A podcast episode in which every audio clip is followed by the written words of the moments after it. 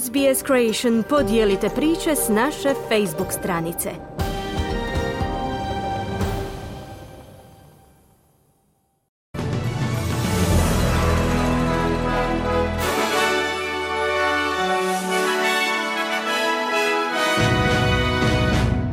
U tjednom pregledu vijesti poslušajte. Premijer Australije sudjelovao je na forumu čelnika pacifičkih zemalja na Kukovim otocima. Prekid u Optusovoj mreži uzrokovao teškoće diljem zemlje. Članovi Australske islamske zajednice ističu da politički lideri moraju poduzeti više kako bi suzbili rast predrasuda prema njima tijekom posljednjeg kruga sukoba između Izraela i Hamasa.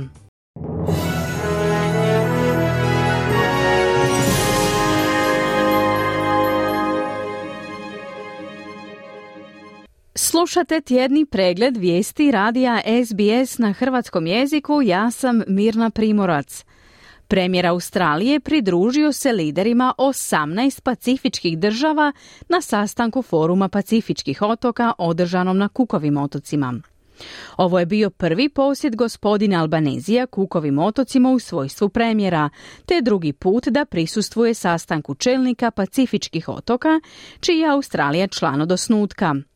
Sastanci su obuhvatili korake prema ostvarivanju strategije 2050. godine za plavi pacifički kontinent, fokusirajući se na regionalna rješenja za izazove poput klimatskih promjena i sigurnosti.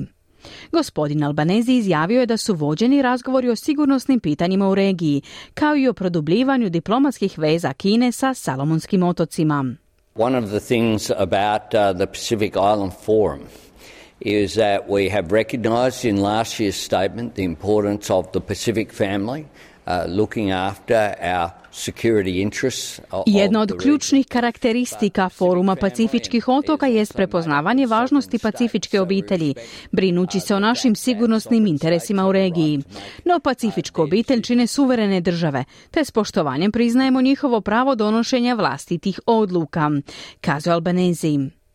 Stručnjaci za kibernetičku sigurnost tvrde da je pad mreže Optus diljem zemlje istaknuo osjetljivost australske komunikacijske infrastrukture. Optus je obavijestio da njegovi inženjeri istražuju pogrešku u mreži koja je onemogućila milijunima australskih tvrtki i korisnicima mobilnih telefona uspostavljanje ili primanje poziva te korištenje mobilnog interneta.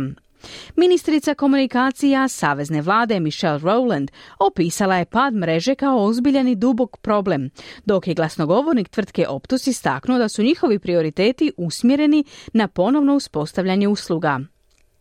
Rachel Funk, izvršna direktorica Cyber Security Cooperative Research Center, istaknula da je prekid koji je također uzrokovao prekide u željezničkom prometu u Melbourneu nemjerljivih razmjera. As we see the fragility of the telco network, it connects everyone to everything. It connects uh, obviously train services. Kao što vidimo, osjetljivost telekomunikacijske mreže povezuje sve, uključujući željezničke usluge, bolnice, internet i telefonske usluge, protežući se od Cairnsa preko preko Melbourna i Perta sve do istočne obale, kazala je Funk.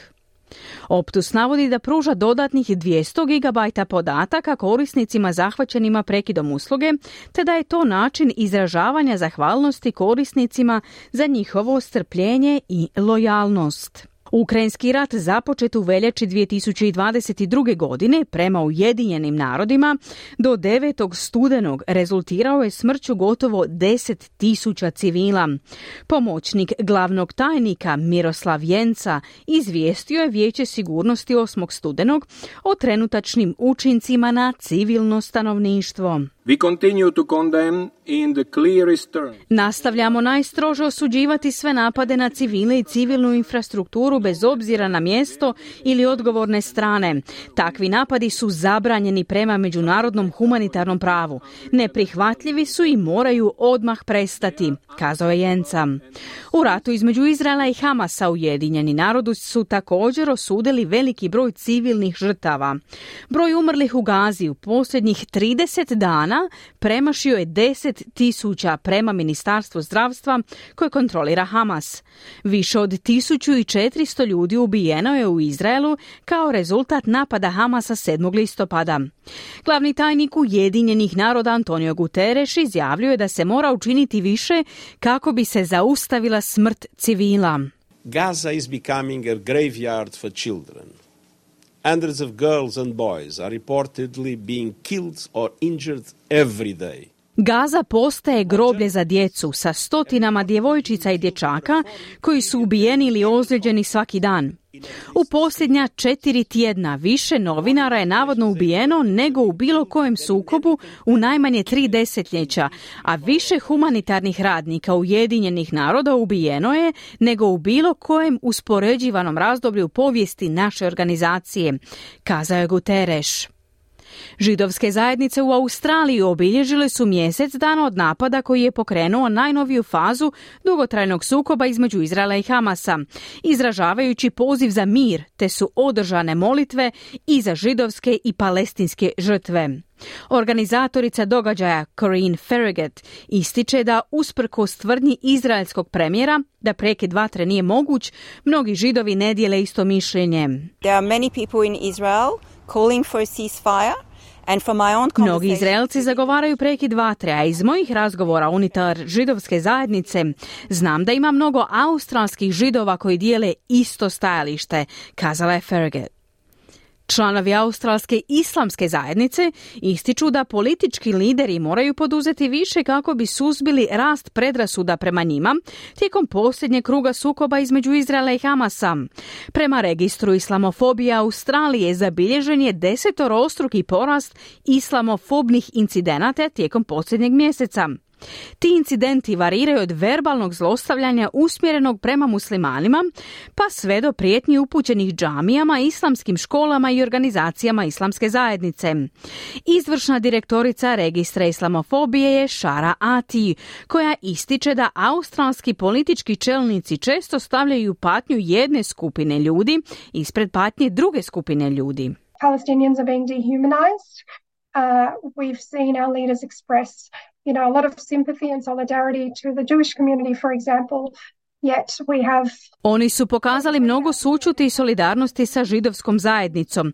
Na primjer, dok imamo više od 10 tisuća mrtvih palestinskih civila, palestinska zajednica u Australiji žali za 4 tisuće mrtve djece. No naši čelnici nisu iskazali sličnu razinu suosjećanja ili solidarnosti prema palestincima, kazala je Atim.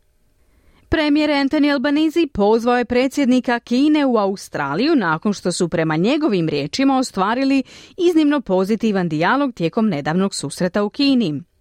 Gospodin Albanezi ističe da su se oni predsjednik Kine suglasili da će kineski lider posjetiti Australiju u vremenu koje će biti obostrano korisno i koji će se dogovoriti, te da je također pozvan na uzvratni posjet Kini. Kineski čelnik izjavljuje da su Peking i Kambera riješili neke poteškoće, uključujući sporne točke poput ljudskih prava, rastuće napetosti oko Tajvana i trgovinske zabrane koja je dosegnula vrijednost od 20 milijardi dolara za australski izvoz.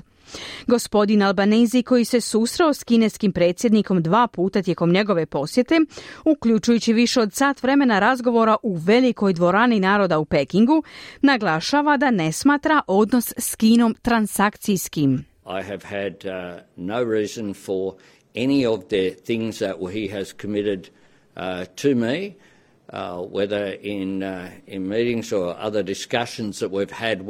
Ni u jednom trenutku nisam imao razloga sumnjati u iskrenost i izravnost bilo koje stvari koju mi je predsjednik obećao tijekom naših sastanaka i privatnih razgovora. To je temelj našeg odnosa. Nije riječ o konstantnim kompromisima i jednostavnom slaganju, istaknuje Albanizi.